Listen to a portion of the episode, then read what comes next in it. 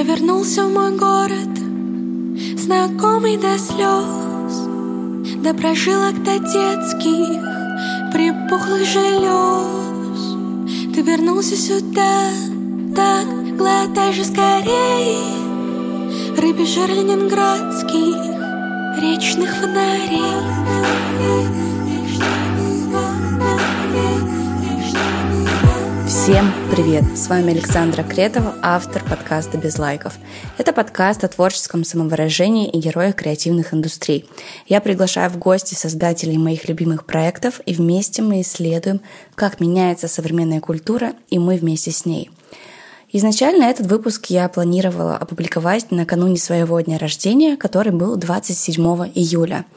Но как иногда случается, далеко не все идет по плану, и за несколько дней до я потеряла голос. Выпуск дался непросто. В нем через историю героя и наше общее мне хотелось рассказать о своем личном и важном, поставить точку в прошлом и осознать настоящее. Не уверена, что у нас получилось воплотить все задуманное, но чувствую, что получилось сделать это искренне и по-настоящему. В этом выпуске я говорила с Олей Микитайс. И кажется, что героя здесь получилось даже три. Я, она и город. Оля, как и я, из Екатеринбурга. Поэтому я решила поговорить с ней о городе нашего детства. Еще нас с Олей объединяет интерес к подкастам. У нее четыре своих проекта. Нормально же общались, код города, сложно не сказать, и новостной подкаст Колезев и Микитайс. Я думаю, что хотя бы один из них вы точно слышали. Мы обсудили с Олей, почему в Екатеринбуржцах так силен дух свободы. Как Оля начала заниматься подкастами, почему она сейчас в эмиграции и как принимала решение уехать. В выпуске еще есть подсказки, куда идти в Екатеринбурге и какую музыку уральских музыкантов можно слушать. Чтобы поздравить меня с днем рождения и поблагодарить команду, оставляйте оценки и отзывы в приложении, где слушаете подкасты. Приятного прослушивания!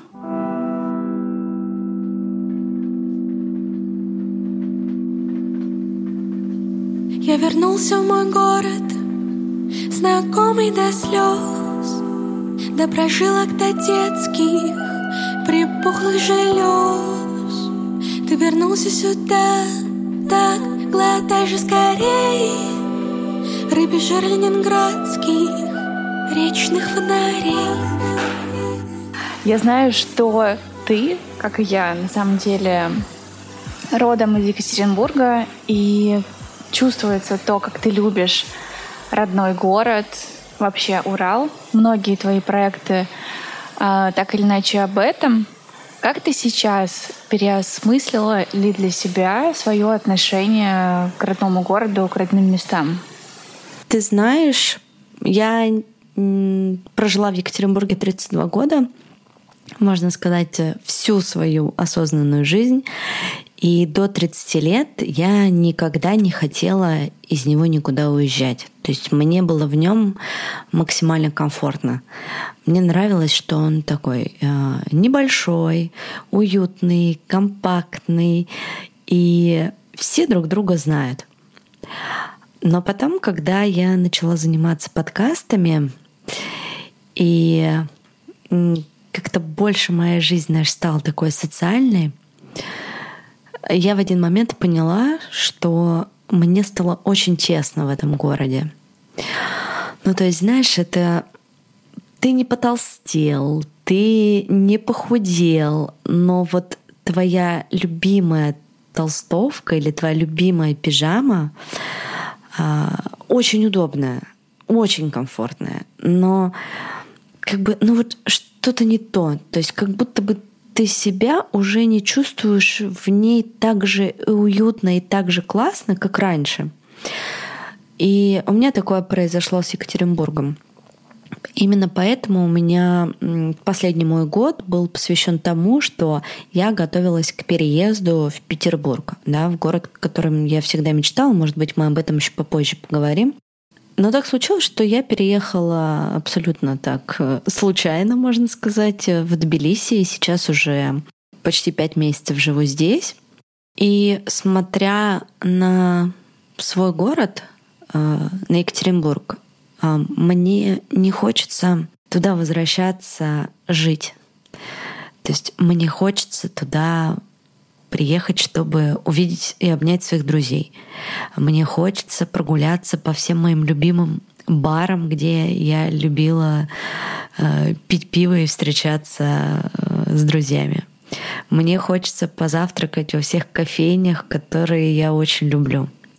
Мне хочется прогуляться по набережной и как бы и уехать в Питер или сейчас в Тбилиси. Да, то есть такие как бы каникулы на неделю, полторы-две, но я понимаю, что жить э, я там уже не хочу. Но я бесконечно, конечно, по нему скучаю. Это мой э, любимый город. Но для меня все-таки город это больше про людей. И вообще все в жизни сейчас больше про людей. И я сейчас с момента иммиграции стала ну, как-то больше это понимать, больше это чувствовать. Раньше я этого не чувствовала. А что стало для тебя решающим в этом осознании? Что жизнь, она про людей и, и особенно сейчас?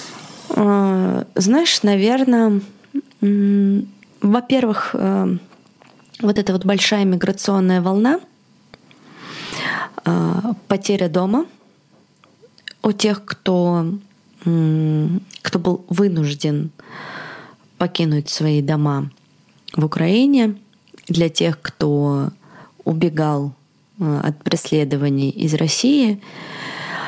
Э, и мы как будто бы все лишились дома, но будем, наверное, больше говорить там про иммигрантов, именно про мою ситуацию и про тех людей, которые меня окружают — и мы лишились дома, но мы не лишились э, связей. Мы не лишились э, друзей.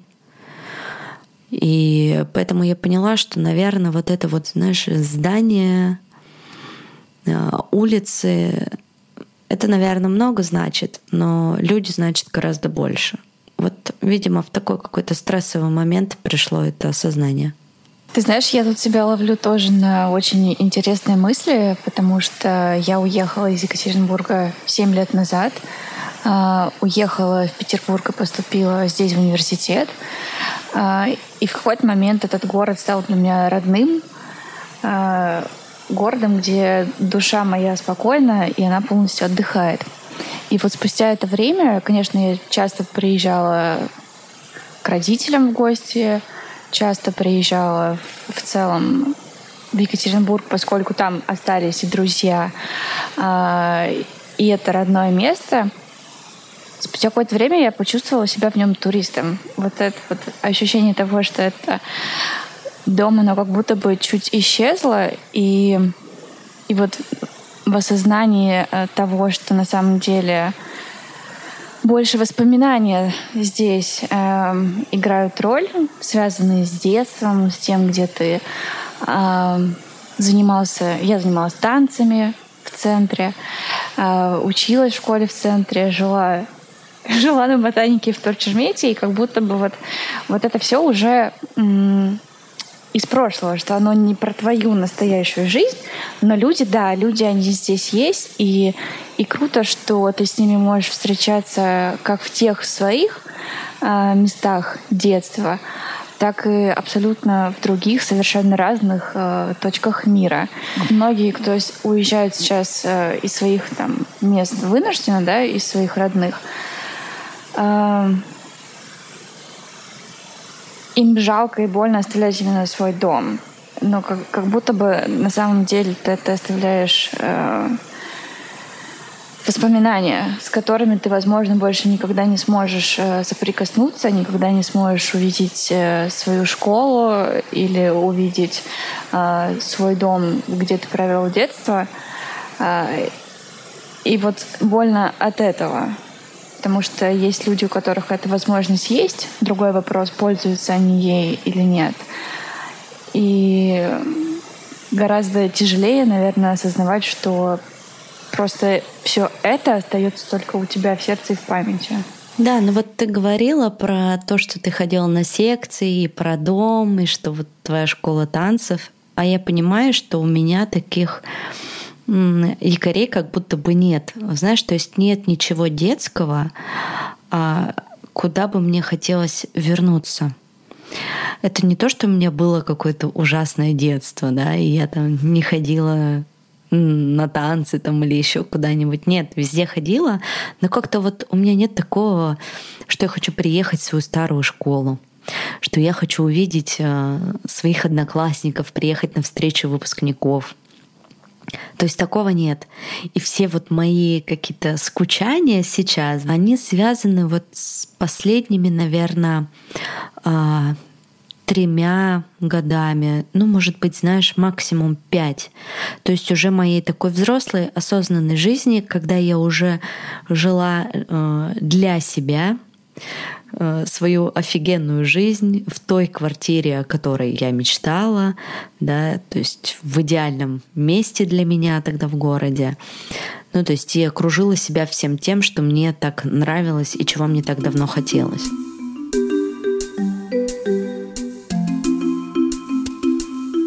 Есть у меня один следующий вопрос именно про город, мне хочется, чтобы ты в этом месте рассказала свою историю миграции. Что стало для тебя решающим и почему ты сделала выбор в пользу того, чтобы уехать? Угу. Это, наверное, самый популярный вопрос, и ответ кажется на него а, очевидным в данной ситуации, которая происходит сейчас и в России, и в мире. Ну, ты знаешь, и мы купили билеты 20, 28 э, февраля. И я очень долго не могла нажать на кнопку «Купить». Ну, то есть прям до истерики. И мой партнер на тот момент был в другом городе. Я была одна с детьми. И я понимала, что вот это вот нажатие этой кнопки «Купить билет», оно изменит мою жизнь как бы с ног на голову. И я понимала внутри, что я здесь находиться не хочу, и я ехать никуда не хочу. Вот, то есть, а чего я хочу? Я хочу просто лежать и плакать, и больше я ничего не хочу. Ну, то есть состояние было вот такое. И тут, конечно, благодаря моему партнеру. Э, он сконтейнировал на себя всю мою боль, все мои переживания и принял решение за нас, потому что я была не в состоянии принимать никаких решений. То есть я на тот момент не ела уже несколько дней. Я, ну, то есть просто, я даже не мылась, представляешь? То есть я потом как-то в один определенный момент в начале марта проснулась и поняла, что я не мыла голову уже неделю и не переодевалась. То есть неделю с 24 февраля я ходила в одной толстовке, черного цвета с огромным капюшоном, э, который, знаешь, вот так натягивается на глаза, на лоб, и как бы тебя вообще никто не видит. Ты, ты такой в коконе в нем. Потом я взглянула на себя в зеркало, думаю, господи, я на себя уже как-то мало похожа. И я работала, я занималась детьми параллельно. Ну, то есть вот, чтобы описать, да, мое состояние, когда я приняла решение о переезде. Э, очень травматичное. Но с другой стороны, я ни разу не пожалела о том, что мы сделали, о том, что мы уехали, потому что э, моя работа связана с тем, что, что я говорю. И я привыкла называть вещи своими именами. И я не умею врать. И, и не хочу. И не умею притворяться. И я открыто говорю о том, что и до этого говорила, о том, что я чувствую, о том, как я вижу. Да, возможно, никому мое мнение не интересно, но мне было важно это говорить. И мне было важно вести свои подкасты.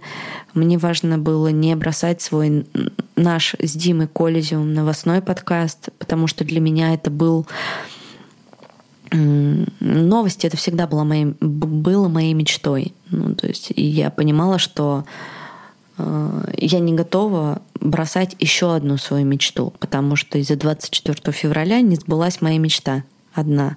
Да, это переезд э, в Петербург. И окей, в Петербург не переехали, студию звукозаписи не открыли, и еще мне запретят э, новости вести.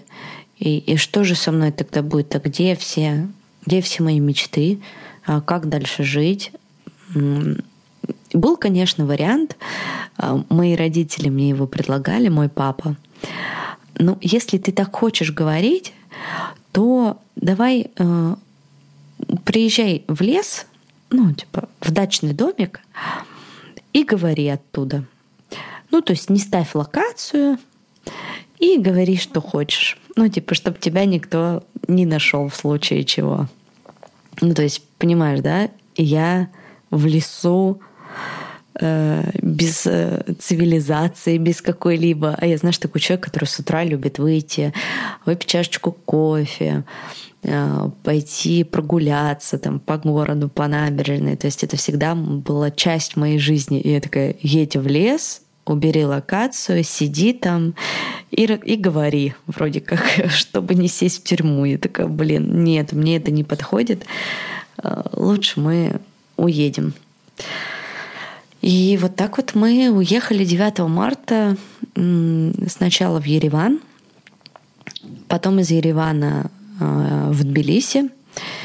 И вот мы здесь уже четыре с половиной месяца, и для меня это, наверное, самое необычное приключение в моей жизни. Я раньше была в Тбилиси один раз в отпуске со своей подружкой. Мы приезжали на неделю. А, но сейчас совершенно все по-другому. Тбилиси абсолютно другой.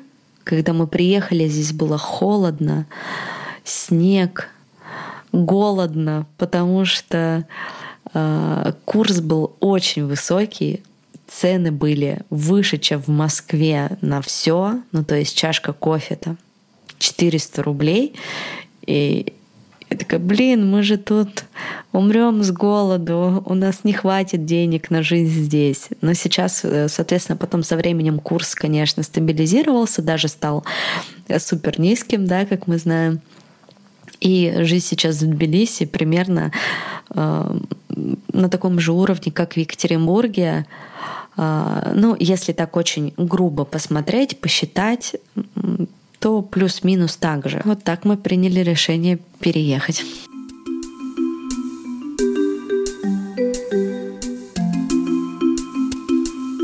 Ты уже э, упомянула, что всегда мечтала о новостях. Расскажи, как появилась эта мечта, как случилось, что вы начали с Димой вести этот проект вместе, э, и как он трансформировался когда мне было 16, я заканчивала школу и думала, чем я хочу заниматься дальше, куда я хочу поступать. И у меня тогда начали, начались первые мои отношения, первая любовь. А, плюс у меня были очень такие консервативные родители. А, а мне нравилось писать. Мне нравилось писать, я была очень общительным ребенком, подростком, у меня всегда было много друзей. Мне нравилось говорить. И я тогда сказала родителям, что я хочу стать журналистом, я хочу, а, может быть, стать репортером да, ездить куда-то. А, для меня, у меня даже иногда были такие мысли, что я хотела бы работать э, в горячих точках каких-то, да, и Тогда еще Вторая Чеченская была война, вот буквально-буквально там были разные события, и я на них очень всегда ярко реагировала. И всегда изучала этот вопрос, даже когда была ребенком, я постоянно что-то читала, смотрела. Там новость про 11 сентября, я помню, когда это случилось, мы с мамой целый день сидели перед телевизором и рыдали. Ну, то есть это было такое событие, то есть Беслан, все вот это. И, и я понимала, что мне прям хочется и мне нравится. А как тебе кажется, вот, вот э, э, такое погружение в политическую, вообще в общественную повестку, оно так сложилось, что просто у тебя было в семье, или ты чувствуешь, что это было у нас э, в целом воспитано в школах, где-то э, в городе, в обществе, потому что в действительности то, насколько себя проявляют екатеринбуржцы в общественной жизни, и опять же э, другие жители городов, это прям совершенно большая разница. И интересно понять, откуда эти истоки. Помня себя в детстве, почему-то я тоже ходила и спрашивала в пять лет, когда приближались выборы, всю свою семью, а за кого вы будете голосовать? И совершенно непонятно, откуда у ребенка а, появляются такие вопросы, откуда, в принципе, а, это все идет и растет. Ну, ты знаешь, мне кажется, в первую очередь все, конечно, идет из э, семьи и из того, что тебя окружает. Но я бы не сказала, что моя семья была либеральная. Ну, то есть даже наоборот. То есть сейчас я не общаюсь с некоторыми членами семьи именно потому, что они а, поддерживают так называемую спецоперацию. И у нас всегда было, был в семье включен телевизор. Может быть, поэтому это на меня так повлияло. Но в итоге я не поступила на журналистику да, в 16 лет, если там вернуться к нашему первому вопросу а, ввиду того, что родители сказали, да что это вообще там не профессия, плюс зачем тебе ехать в Петербург, а, ты там с тебя мы тут пылинки сдуваем, у тебя здесь есть дом, все есть, деньги есть, родители под боком, а там ты будешь жить в общаге, и вообще это все не для тебя. Ну и спешу напомнить, у меня был парень, первая любовь, и я осталась. И поступила э, на специальность э, кадастровый инженер э, в горный университет. В общем, с горем пополам я его закончила. Потом э, как-то все в моей жизни так резко изменилось. После 30 лет я начала заниматься подкастом своим. И вот последние два года а, активно продвигала тему подкастов а, в Екатеринбурге. Диму я знала до того, как, мы, как он предложил мне вести вместе новостной подкаст, я работала в кофейне управляющей, и у нас очень много просто общих знакомых, и мы жили в одном районе. Вот, то есть он знал, чем я занимаюсь. И когда я ушла с позиции управляющей, вот свободное плавание стала заниматься подкастами, я у него попросила, он тогда был главредом It's My City, It's My City — это новостное СМИ из Екатеринбурга. Основатели определяют его как медиа для тех, кто готов менять к лучшему мир вокруг себя. Я его попросила написать статью о подкастах в It's My City. И он сказал, да, конечно, давай пиши, посмотрим, отредактируем, там выложим. А, в итоге я написала. Это была моя первая в жизни статья, первый текст, который опубликовали. Для меня это было вообще просто какое-то крышесносное событие. И потом, а, как ты знаешь, Прошло полгода, и за это время я успела выступить на нескольких мероприятиях, выпустить еще один подкаст. Как-то мы пригласили Диму к себе в гости в, подка в подкаст в Код города поговорить как раз вот о, об уральцах, об уральской идентичности. И после подкаста он спросил, не хотела бы я вести новости вместе с ним. И я даже не думала и сказала, блин, серьезно, конечно бы я хотела. Типа, что надо, как ты это видишь? Мне понравился формат, который он предложил. То есть он эксперт, да, он журналист. А я человек просто с улицы, да, который любит поговорить, которому все интересно и который вообще не понимает, как бы, а почему вот так, и и вот так, и наперекосяк, и расскажи, пожалуйста, что происходит, а кто этот человек, а для чего это делают, а что это нам несет. Ну, то есть вот как бы рассказать о причинно-следственных связях. И я очень довольна работой с ним. На самом деле этот подкаст дался мне тяжелее всего, а, потому что я столкнулась с огромной волной э, хейта, э, как на YouTube, так и в, свои, в своих личных аккаунтах а, потому что все говорили, блин, ну что это за дурочка, типа Микитась, она же ничего в новостях не понимает, типа зачем Дима ее позвал? А мы как раз меня позвали, чтобы э, разрядить вот это вот, знаешь, э, э, ну вот о чем я говорила, да, что э, у Димы достаточно такой серьезный слог, да, такой монотонный голос. Он может говорить, говорить, говорить, говорить. Я даже в новостях его иногда перебиваю. Потом у нас запись заканчивается. Говорю, Дима, прости, что я тебя перебивала. Он такой, да нет, наоборот, типа это круто, потому что я могу говорить, говорить и вообще не останавливаться. Вот, поэтому я думаю, у нас получился такой э, очень гармоничный дуэт, и мы друг друга хорошо дополняем.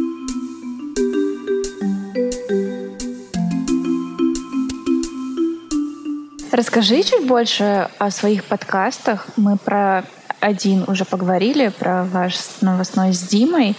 А у тебя их еще четыре своих собственных, которые ты ведешь. Не представляю, как ты успеваешь это делать.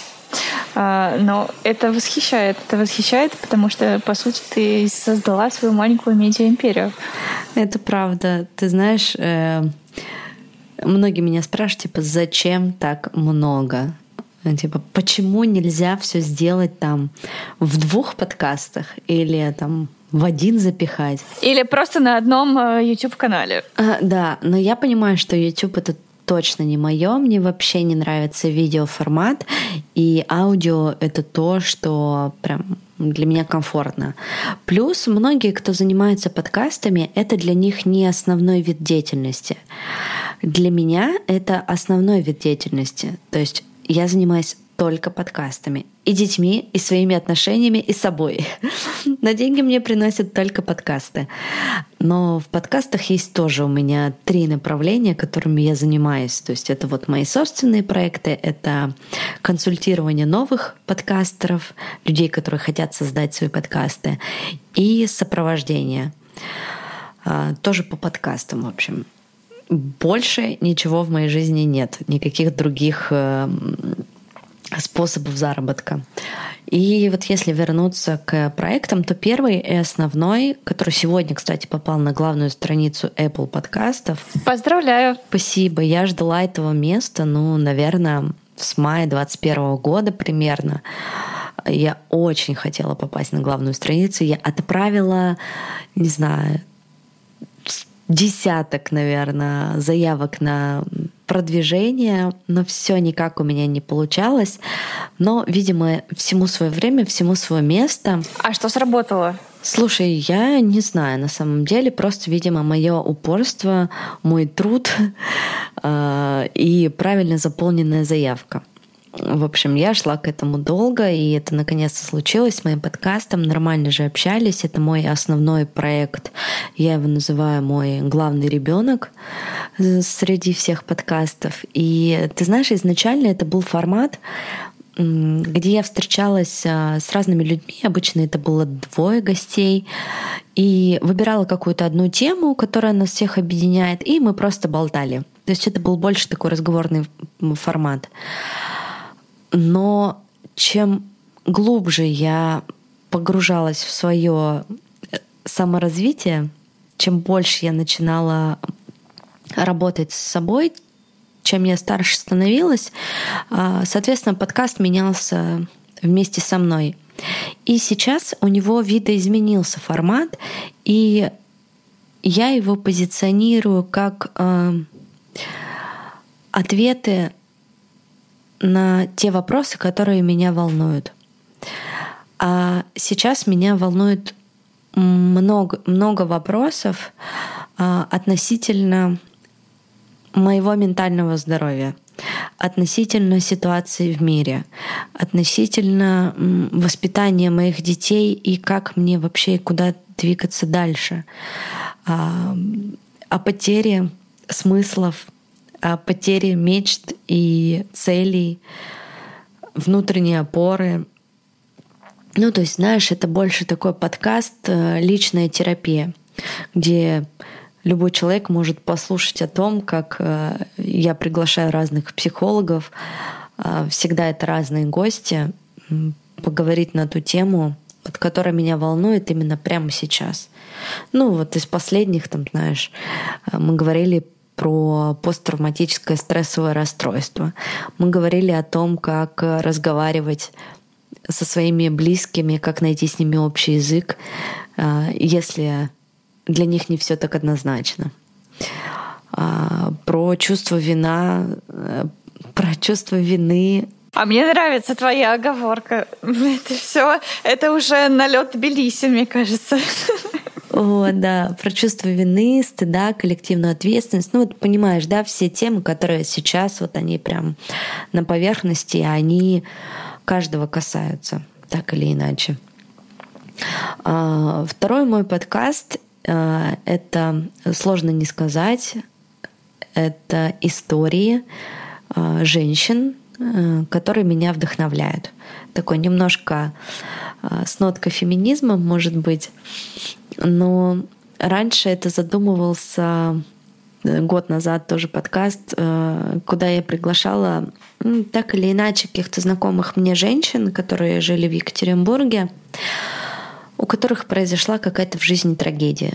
И они с этой трагедией справились или справляются прямо сейчас. Последние полгода это подкаст, э, в котором я рассказываю истории э, женщин, которые в данный момент находятся в Украине или выехали э, в Европу или в Россию. Э, для меня это, это больше, наверное, социальный проект. Он не приносит мне никакого дохода, он вообще не про деньги. Я через него собираю э, донаты для помощи беженцам. А, подкаст «Сколько денег на карточке» наверное, один из самых популярных э, моих подкастов, который я сделала в качестве соведущей с двумя друзьями, с Олесей и Лешей. А, это подкаст, где мы учимся финансовой грамотности. И мы не эксперты, никто из нас пока не достиг каких-то супер вершин. У каждого из нас есть какие-то свои финансовые трудности, ну и уже какой-то небольшой накопленный опыт и жизненные истории, связанные а, с зарабатыванием денег. Ну и, собственно, мы делимся ими, делимся новостями, которые у нас происходят, приглашаем иногда психологов и экспертов, если тема предполагает. А, и подкаст, э, который я запустила с Женей Нестеровой, она сейчас также уехала из России, она живет в Турции. Подкаст называется «Код города». Он про уральцев и про исследование уральской идентичности. Мы его задумали изначально, то есть, видишь, изначально какие-то цели вообще были другие, и потом это как-то все трансформировалось по мере того, как э, ситуация э, в наших жизнях и вообще в мире менялась. А, это было исследование переезда с Урала в Москву, в Петербург. И исследование, почему люди не а, хотят уезжать, хотят развивать этот город, хотят в нем оставаться. Но так как мы вместе переехали, и я, и Женя, а, нам сейчас больше интересны истории людей, которые так же, как и мы, уехали с Урала. А, уехали недавно или уехали там несколько лет назад. Как-то вот нам хочется э, об них, наверное, полечиться, что ли, или получить какую-то поддержку. Э, ну и как-то поддержать друг друга, понять, что мы не одни, потому что и мне, и Жене, конечно, все равно очень тяжело. Переезд в другие страны не входил в наши планы. Да, мы обе топили за Урал и развивали его, особенно Женя. Вот такие вот проекты. И как вот их объединить между собой, понимаешь, в одно? Ну, то есть, и вот э, у меня здесь как раз назревает вопрос. Если попробовать сформулировать твою миссию, вот что э, тебя во всем этом драйвит и почему ты этим занимаешься? Слушай, для меня это, наверное, в первую очередь это изучение себя. Да, то есть я нашла способ, э, который закрывает все мои потребности. Э, саморазвитие, работа со своей башкой, да, через подкаст нормально же общались, ну, скажем, красиво, да, работа со своим ментальным здоровьем. А, социальный аспект, а, друзья, общение с друзьями. То есть все это есть в моих подкастах.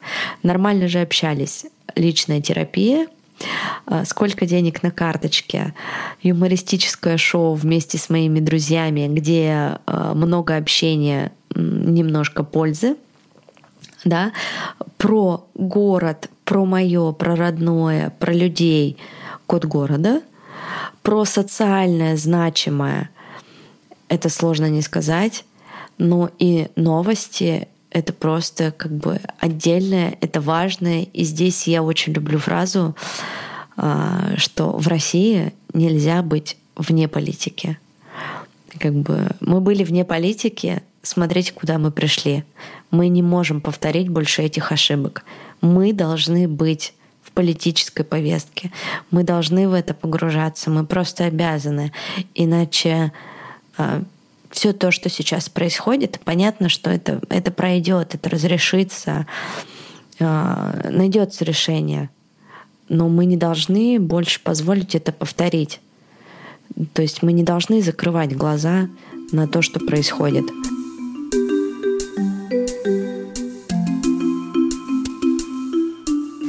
И как будто бы весь э, ответ, вопрос э, ответ на вопрос, а что ты можешь сделать, он как раз кроется в образовании и воспитании. Где-то что-то было упущено, но опять же, там, глядя на нас, а, плюс-минус из одного поколения, из одного города, и, очевидно, мы с тобой обладаем схожим а, культурным кодом, почему-то в нас оно сидит. И вот э, исследуя уральскую идентичность, Можешь ли ты сказать, что уральцы, екатеринбуржцы, они действительно э, смелее выражают свою позицию и отстаивают свои интересы? Неважно, на уровне одного человека или коллектива. Да, ты знаешь, и мне кажется, не случайно на нас постоянно нападают некоторые личности, да, называют нас бесами, а, мерзотные либеротой. Я не знаю, с чем это связано, но многие гости, с кем мы разговаривали в нашем подкасте, отмечают, что у нас очень творческие люди на Урале.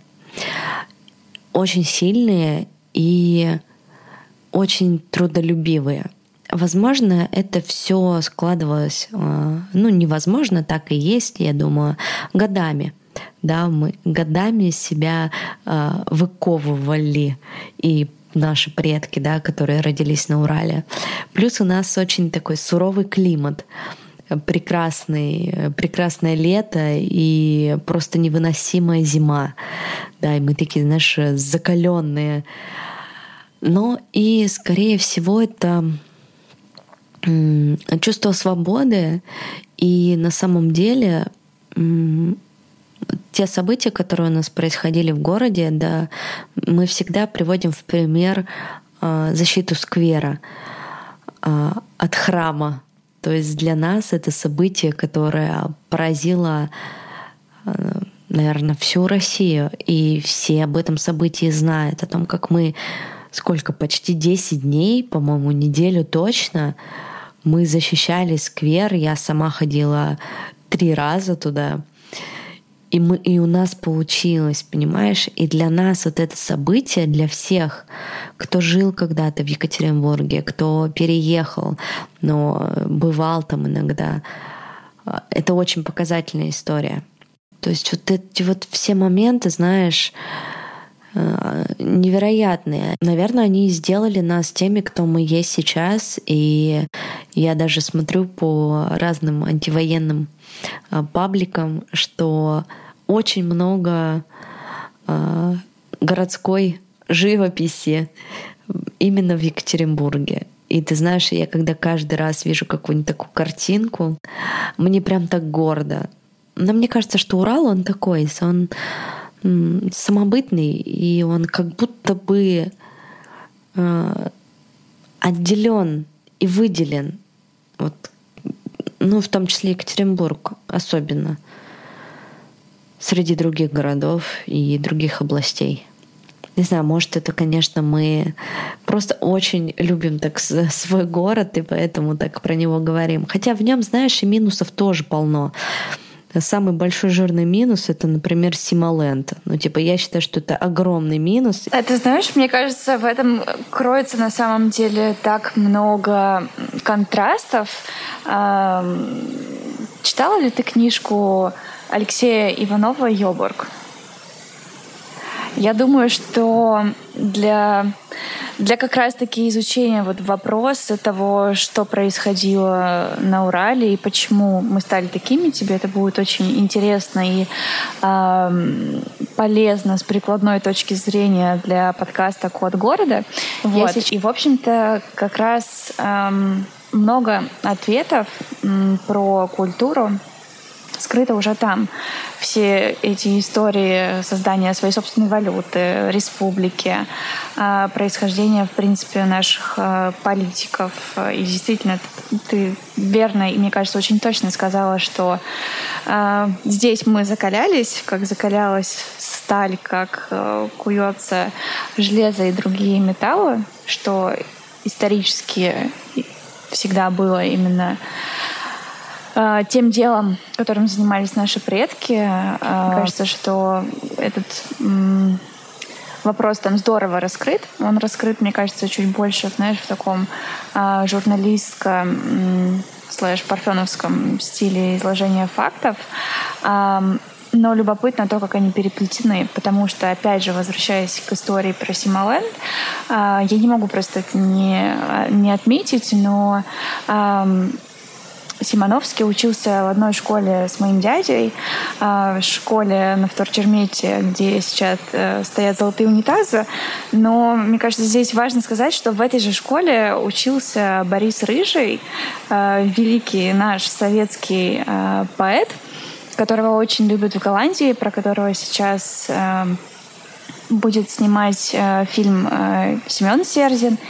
И, и это вот как раз про жизнь, про эту жизнь контрастов, когда, с одной стороны, вот абсолютно одинаковой среде э, у тебя вырастают люди, которые э, строят э, компании, подобные Симоленду, а с другой стороны, люди совершенно другой оптикой и восприятие, восприятием действительности, которое тоже имеет место быть. Оно вот здесь как будто бы все идет рука об руку уважаю ребят э, и, конечно, наших девелоперов, которые построили Гринвич э, и как он называется? Я так его не люблю, это здание.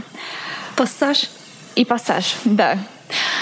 Их безмерно уважаю, и как раз э, в этой книге есть история того, как они построили, как они заработали свой первый капитал. Но опять же, вот где вкус? И при этом есть огромное число на, у нас классных уральских, э, екатеринбургских дизайнеров, которые как будто бы вопреки создают э, стильную одежду, э, украшения и становятся известными далеко за кругами Уральского округа и в целом даже страны. Это удивительно, потому что город очень разный, в нем есть э, и одно, и другое. А, и любопытно, как оно здесь сочетается, уживается, и при этом развивается абсолютно параллельной жизнью. Да, абсолютно с тобой согласна. Прям под каждым твоим, наверное, словом подпишусь. Все так и есть. Это удивительно.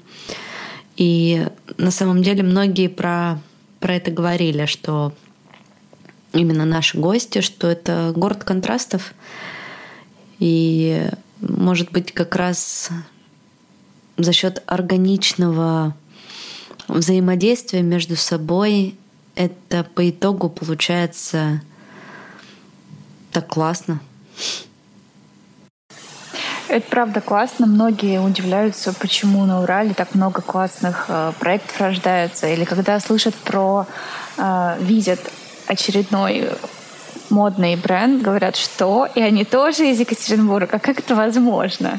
Недавно э, разговаривала с друзьями, они сами родились и выросли в Петербурге. А, и просто восхищены и влюблены в то, что сейчас делает «Золотое яблоко». А я помню, как ходила в один из первых а, магазинов на Малышево, а, ибо школа была рядом. Тогда они и назывались, по-моему, чуть иначе, или совсем другой у них был брендинг, но существуют они очень давно. И вот тут э, как будто бы для меня то, что всех их объединяет, это, да, действительно трудолюбие и какая-то предпринимательская способность, потому что по факту все что-то предпринимают. Даже если это дизайнеры, они строят успешный бизнес.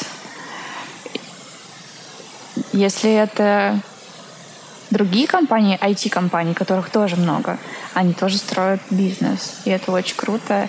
И ты этим гордишься. И, и по крайней мере, в моем случае, э, мне кажется, это осознание произошло как раз-таки после того, как я переехала. После того, как я переехала, э, поучилась, пожила, поработала э, в другой культуре с другими людьми, как за рубежом, так и в Москве и в Петербурге и, и поняла, а что во мне другого отличного и откуда это. А это именно, конечно же, э, с Урала, со школы.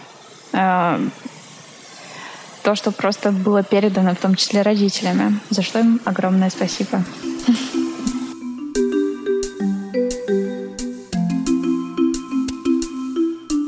Мы уже немножко поговорили про про районы Екатеринбурга, про места. Если человек туда едет, как бы ты ему представила город и куда бы ты порекомендовала обязательно сходить? Вообще я советую в Екатеринбург приезжать именно в мае или летом или в сентябре, потому что город в этот период времени просто невероятный, красивый, комфортный, классный и в нем приятно находиться. Мое любимое место в городе — это набережная а, между Малышева и Карла Маркса. Это вот э, новая набережная. Я очень и любила моя. там... Да? Да. Я очень любила там с детьми гулять вечером на площадке и бегать там по утрам. Прям там очень комфортно и красиво все светится вечером. Что еще? Из таких мест, где я люблю кушать, я просто люблю покушать, и я люблю кофе. А, это, наверное, папа Карла около Высоцкого. У них очень комфортный, а, уютный летник. И несмотря на то, что это место находится прям в самом центре, на круговом движении, где очень много машин, а, ты сидишь на этом маленьком летнике во дворике, и такое ощущение, что вообще нет ничего этого рядом, нет самого высокого здания, буквально там за углом, нет э, больших пробок. Ну, то есть такой прям маленький оазис. И там очень вкусно. Я очень люблю это место. И, наверное, я люблю все-таки Ельцин-центр нашумевший и то, что находится около него. Там тоже достаточно приятно, классно гулять. А, вообще, наверное, Екатеринбург — это про прогулки и про вкусную еду. Наверное, мне бы еще хотелось э, в лето на заводе это в Сесерте, такой творческий кластер. Я в прошлом году там читала лекцию по подкастам, и я очень люблю такие места, когда из старых заводов а, делают прикольные пространства интересные, где происходят выставки, мероприятия, лекции, мастер-классы.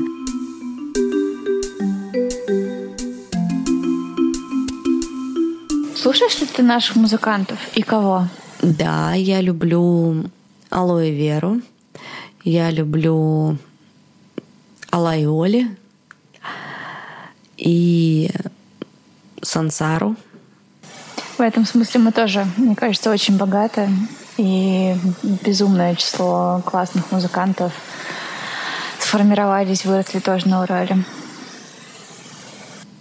Да, потому что атмосфера очень творческая. И это тоже странно. как будто бы э, мы вроде как про заводы, э, про что-то очень бытовое и понятное, но в этом все рождается творчество. И это клево. Где мы с тобой встретимся, когда будем обе в Екатеринбурге? Давай в Папа Карло. Я, если вдруг это будет летом, то там очень вкусный афагата. Это эспрессо с шариком мороженого. Это вообще мой самый любимый э, десерт. Так что зову тебя на афагата в Папа Карло. Класс, идем. Да, Идем. спасибо тебе большое. Я была рада поговорить. Взаимно. И если вдруг вы послушали этот подкаст и никогда не были в Екатеринбурге, обязательно, обязательно побывайте там. Там здорово, классно, и люди там офигенные. Я вернулся в мой город, знакомый до слез, до прожилок до детских, припухлых желез. Ты вернулся сюда, так глотай же скорей, рыбий жир ленинградских, речных фонарей. Когда мы говорили с Олей о культуре Екатеринбурга и ее многогранности, я поняла, что без строк Бориса Рыжего или музыки уральских музыкантов наш разговор будет звучать очень плоско.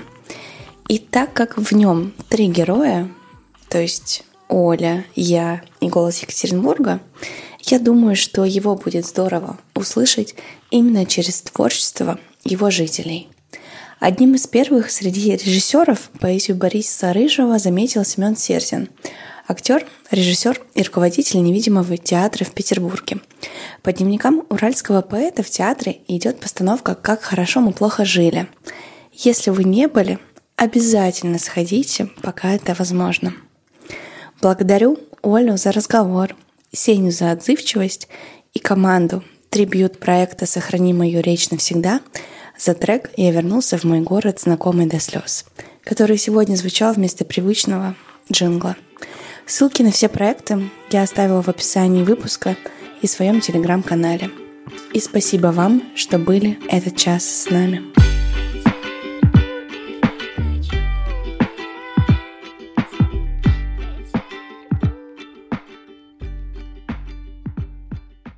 В России расстаются навсегда – в России друг от друга города столь далеки, что вздрагиваю я, шепнув «прощай», рукой своей касаюсь невзначай ее руки. Длиною в жизнь любая из дорог. Скажите, что такое русский бог? Конечно, я приеду. Не приеду никогда. В России расстаются навсегда. Душа моя, приеду. Через сотни лет вернусь, Какая малость, милость, что за грусть. Мы насовсем прощаемся, дай капельку сотру. Да, не приеду, видимо, умру, скорее чем. В России расстаются навсегда. Еще один подкинь кусочек льда в холодный стих, и поезда уходят под откос, и самолеты, долетев до звезд, сгорают в них.